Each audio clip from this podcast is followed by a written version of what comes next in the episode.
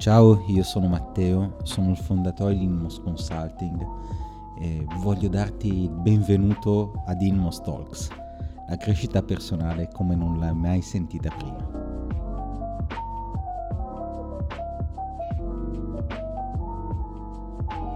Ciao e ancora una volta benvenuto all'ottava, siamo giunti all'ottava puntata di Inmos Talks. Oggi parliamo un pochino di quelle che sono tutte quelle figure che ruotano intorno al discorso mente. Ovvero, abbiamo sentito parlare di psicologo, abbiamo sentito, sentito parlare di counselor, abbiamo sentito parlare di coach, ma ci sono delle differenze. E qual è il miglior professionista all'inizio del mio percorso? Ecco, io voglio subito eh, dirti una cosa e questo indipendentemente da chi sceglierai e da qual è il tipo di professionista migliore per te. All'inizio di qualunque cambiamento eh, di percorso di crescita o di percorso di evoluzione o il superare un determinato ostacolo, sappi che tutti, me incluso, siamo i peggiori psicologi, i peggiori counselor, i peggiori psicanalisti, i peggiori coach di noi stessi. Quindi io mi sento di consigliarti vivamente nel momento in cui vorrai fare veramente un percorso e sei impegnato veramente, non semplicemente magari leggere dei libri o guardare dei video, raccontartelo un pochino su e riflettere con te stesso, ma assolutamente di trovare una figura esterna che possa accompagnarti in questo percorso. La prima netta distinzione è che esistono le professioni sanitarie e le professioni non sanitarie. Professioni quali lo psicologo, lo psichiatra, lo psicoterapeuta sono professioni appunto eh, sanitarie e quindi possono lavorare sulla patologia che in Italia è legislata il counselor o il coach invece non sono eh, professioni sanitarie e per cui non lavorano sulla patologia. Un'altra figura che invece merita un discorso a parte è quella del mentor, ovvero del mentore. Il mentore può essere una persona qualunque, è semplicemente una persona che ha un grande expertise in quel settore nel quale operi oppure ha già conseguito quei risultati a cui tu ambisci. Quindi in teoria se sei uno psicologo, il tuo mentor sarà magari uno psicologo più bravo, diciamola così, ma detto proprio alla Carlona. Con l'avvento della psicologia positiva, fondata da Martin Seligman, che ai tempi credo già fosse il presidente dell'Associazione Americana degli Psicologi, diciamo che questa divisione si è assottigliata perché se prima la psicologia, diciamo così, eh, quella classica freudiana, voleva vedere semplicemente l'uomo in termini delle proprie patologie e quindi delle proprie disfunzioni, la psicologia positiva invece vede l'uomo da tutt'altro punto di vista, ovvero quello delle sue potenzialità, quello del suo benessere, quello del suo stare bene. Qualunque persona comunque si voglia approcciare a una di queste figure o senta il bisogno di una di queste figure, è una persona che nella propria vita sta cercando un cambiamento. E ammesso e non concesso che sei in assenza di un'eventuale patologia e il tipo di cambiamento che stai cercando è verso una versione migliore di te, è verso l'ottimizzazione dei tuoi risultati, è verso il conseguimento di determinati obiettivi o il superamento di uno sticking point, allora a quel punto mi sento di darti un consiglio. Se non ci sono patologie e quindi non hai bisogno di eh, una professione sanitaria, ma stai cercando di più della tua vita in quei classici percorsi che vengono chiamati di crescita personale, io non mi sento di dirti vai da un coach, vieni da me o vai da uno psicologo, vai da quello psicologo. Assolutamente no.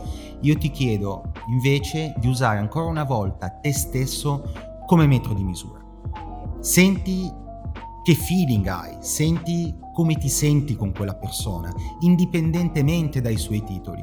Io ti dico, conosco coach con certificazioni PPC, CCC, uh, M- MCP e quanto si voglia dire che sono pessimi. Conosco coach che non hanno quel tipo di certificazioni ma che sono persone grandiose. Conosco psicologi eccezionali e psicologi invece mediocri. Ma questa è una questione di percezione personale. Per cui io ti chiedo ancora una volta di darti potere, sono tuoi meriti, sono tuoi risultati e ancora una volta sei anche tu il tuo metro di giudizio. Per cui non valutare, sempre che non ci siano eventuali patologie, voglio dire, una condizione normale e vuoi raggiungere dei risultati, non valutare le persone per il loro titolo, valutalo proprio per come ti ci senti o magari per i risultati che hanno avuto i loro clienti ma chiunque tu sceglierai autonomamente, ricordati che deve darti fiducia, perché alla base di qualunque percorso che si intraprenda c'è la fiducia. E se questa dovesse venire a mancare, qualsiasi risultato è invalidato. Mi sento di fare una precisazione su quanto riguarda il campo dei coach. Perché come vedrai su Instagram ci sono tanti che si definiscono coach, anche perché non avendo un ordine tutti possono dire di essere coach. Sappi che invece chi è coach ha fatto un percorso, un percorso anche se minimo penso siano 100 ore, ha sostenuto un esame e si è fatto certificare anche un modello di sessione. Quindi è una persona con una preparazione alle spalle ed ha una competenza specifica. Uno non è coach in tutto. Invece si è coach in una determinata area di cambiamento. Per esempio, io, Matteo, io sono un coach che si occupa esclusivamente di una cosa. Io mi occupo di convinzioni subconscienti e di sistemi credenziali. Stop non, eh, non, ti insegno come allenarti, non ti insegno a correre meglio, non mi occupo della tua alimentazione, per esempio, perché credo che per quella che è la mia esperienza, per quello che è stato il mio percorso personale, per quello che sono stati gli studi che ho fatto e quanto in questo momento ritengo vero, Credo che i sistemi credenziali, le credenze subconsce, soprattutto nel contesto del circolo percezione-azione, rappresentino il punto di svolta tra quelli che sono i risultati che stai ottenendo e i risultati che vorresti ottenere. Stop! Questo è il mio campo di expertise ed è un campo specifico. Cioè, le competenze sono specifiche. Quando vedi delle persone su Instagram che si autodefiniscono, per esempio, coach, coach leader formatore. Sappi che di fronte agli occhi hai un idiota. Chi è realmente un coach ti dice anche l'area di expertise e soprattutto scrive coach con la C maiuscola. Chiedi se troverai una persona che ti mette nel dubbio, magari ti incuriosisce e non sai se questa faccia il caso tuo o meno. Tu hai diritto, ma proprio per eh, il, il patto di coaching a chiedere le sue referenze. Fallo, chiediti se quella persona si è improvvisata coach oppure è una persona che ha fatto un percorso e ci si è dedicata ad acquisire delle competenze per far sì che tu possa ottenere dei risultati migliori. Ma, come sempre, io ti dico, fidati del tuo istinto, fidati di te stesso. Voglio un attimo parlare però della mia figura di coach. È vero, io ho fatto tutto il percorso e probabilmente uh, nel 2022 prendo anche una certificazione che mi interessa molto dalla ICF, International Coaching Federation.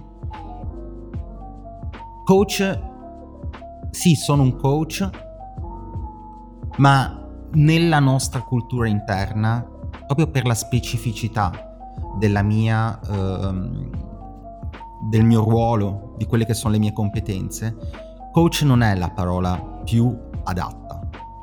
Perché coach è allenatore, coach è cocchio. Nella cultura interna della metodologia da me utilizzata usiamo il termine Isumatak. Wow.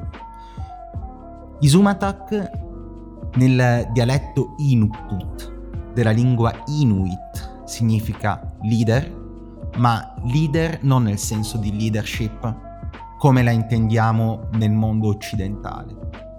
Isumatak infatti potrebbe essere tradotto in italiano come il custode dello spazio all'interno del quale la saggezza si rivela. Sul fatto di mantenere lo spazio e il Kronos, ovvero il tempo e lo spazio all'interno di una sessione, siamo d'accordo che sia che sei uno psicologo, sia che sei un coach, sia che sei un mentor, lo devi fare. È proprio, eh, fa proprio parte del modo col quale tenere lo spazio eh, del percorso di formazione. Ma quella saggezza che si rivela è il nodo fondamentale. La saggezza che si rivela non sono io che ti racconto qualcosa che ti fa riflettere, nel senso che ti fa illuminare. La saggezza che si rivela sei tu che acquisisci consapevolezza di te stesso. Quando alla fine di ogni puntata io ti dico tutta la saggezza di cui hai bisogno è già dentro di te, ha esattamente questo valore. Ok, siamo giunti al termine, lasciami fare un recap di fine puntata. Primo, abbiamo detto che tutte le persone che si approcciano a una di queste professioni che ti ho elencato durante questa puntata sono persone che stanno cercando un cambiamento. Cerca di capire se questo cambiamento che cerchi è del tipo sto male e voglio stare bene, allora a quel punto io personalmente mi sento di invitarti a sentire una di quelle che ho chiamato professioni sanitarie, uno psicologo, uno psichiatra, uno psicoterapeuta. Se invece il tipo di cambiamento che cerchi è quello di voglio di più, voglio avere eh, quei risultati che in questo momento non sto ottenendo, allora un coach e un mentor potrebbero essere le figure che fanno al caso tuo. Seconda cosa, ti invito sempre, proprio perché, come ti spiegavo prima, dopo la psicologia positiva, dopo l'avvento della psicologia positiva, questo, mh, mm, diciamo così, questa netta divisione si è assottigliata, specialmente in Italia, io ti consiglio a quel punto di fidarti di te stesso. Fidati di quello che ti dà fiducia, che ti fa sentire a posto. E anche durante il percorso fosse iniziato, sentiti pure libero di interromperlo qualora questa fiducia o questo senso di sentirti accolto dovesse venire a mancare. Terza cosa, ti ho ricordato che oggi un sacco di persone si definiscono coach perché non avendo un ordine i coach, tutti si possono dire coach, ma sappi che i coach con la C maiuscola hanno fatto un percorso di studi, sono riconosciuti da un ente e soprattutto hanno competenze specifiche. Nel mio caso, le mie competenze specifiche sono sistemi credenziali e convinzioni subconscienti e che mi occupo di coaching evolutivo, ovvero quel coaching rivolto all'ottimizzazione e al potenziamento del tuo potenziale. Ok, prima di chiudere voglio rispondere a una domanda di Angela che mi chiede una, così, una delucidazione su una puntata precedente, penso fosse la quarta, quello dove parlo di comfort zone e consapevolezza, e che mi dice Matteo non ho capito, mi hanno sempre detto che devo uscire dalla comfort zone, adesso tu mi dici che è una cosa positiva. Cosa intendi? Allora, carissima Angela, non ti dico che non devi uscire dalla tua comfort zone, ti dico che la tua comfort zone è preziosa non perché stare dentro quella gabbia eh, di non crescita sia una cosa bella, ma perché la comfort zone è il fingerprint, è l'impronta, è l'orma di quello che è il tuo sistema credenziale.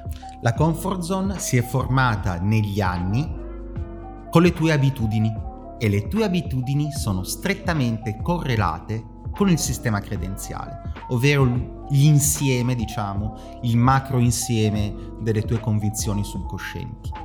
E questo è il suo valore. La cosa importante è che non la vivi passivamente, la vivi con consapevolezza. Consapevolezza significa interrogarla in questo caso. Significa chiedersi da dove arriva e perché arriva quel determinato aspetto della tua comfort zone. Assolutamente. Io ti dico, è vero, devi uscirne, devi fare challenging del tuo potenziale, ma al contempo ha anche delle lezioni preziose che ti stanno proprio sotto gli occhi e che magari non ti sei mai resa conto, ok? Come sempre a fine puntata ti ricordo forse il messaggio per me più importante che.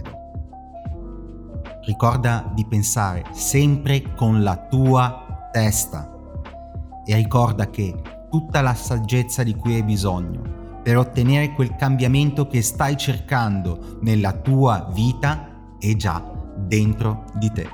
Ciao, a presto!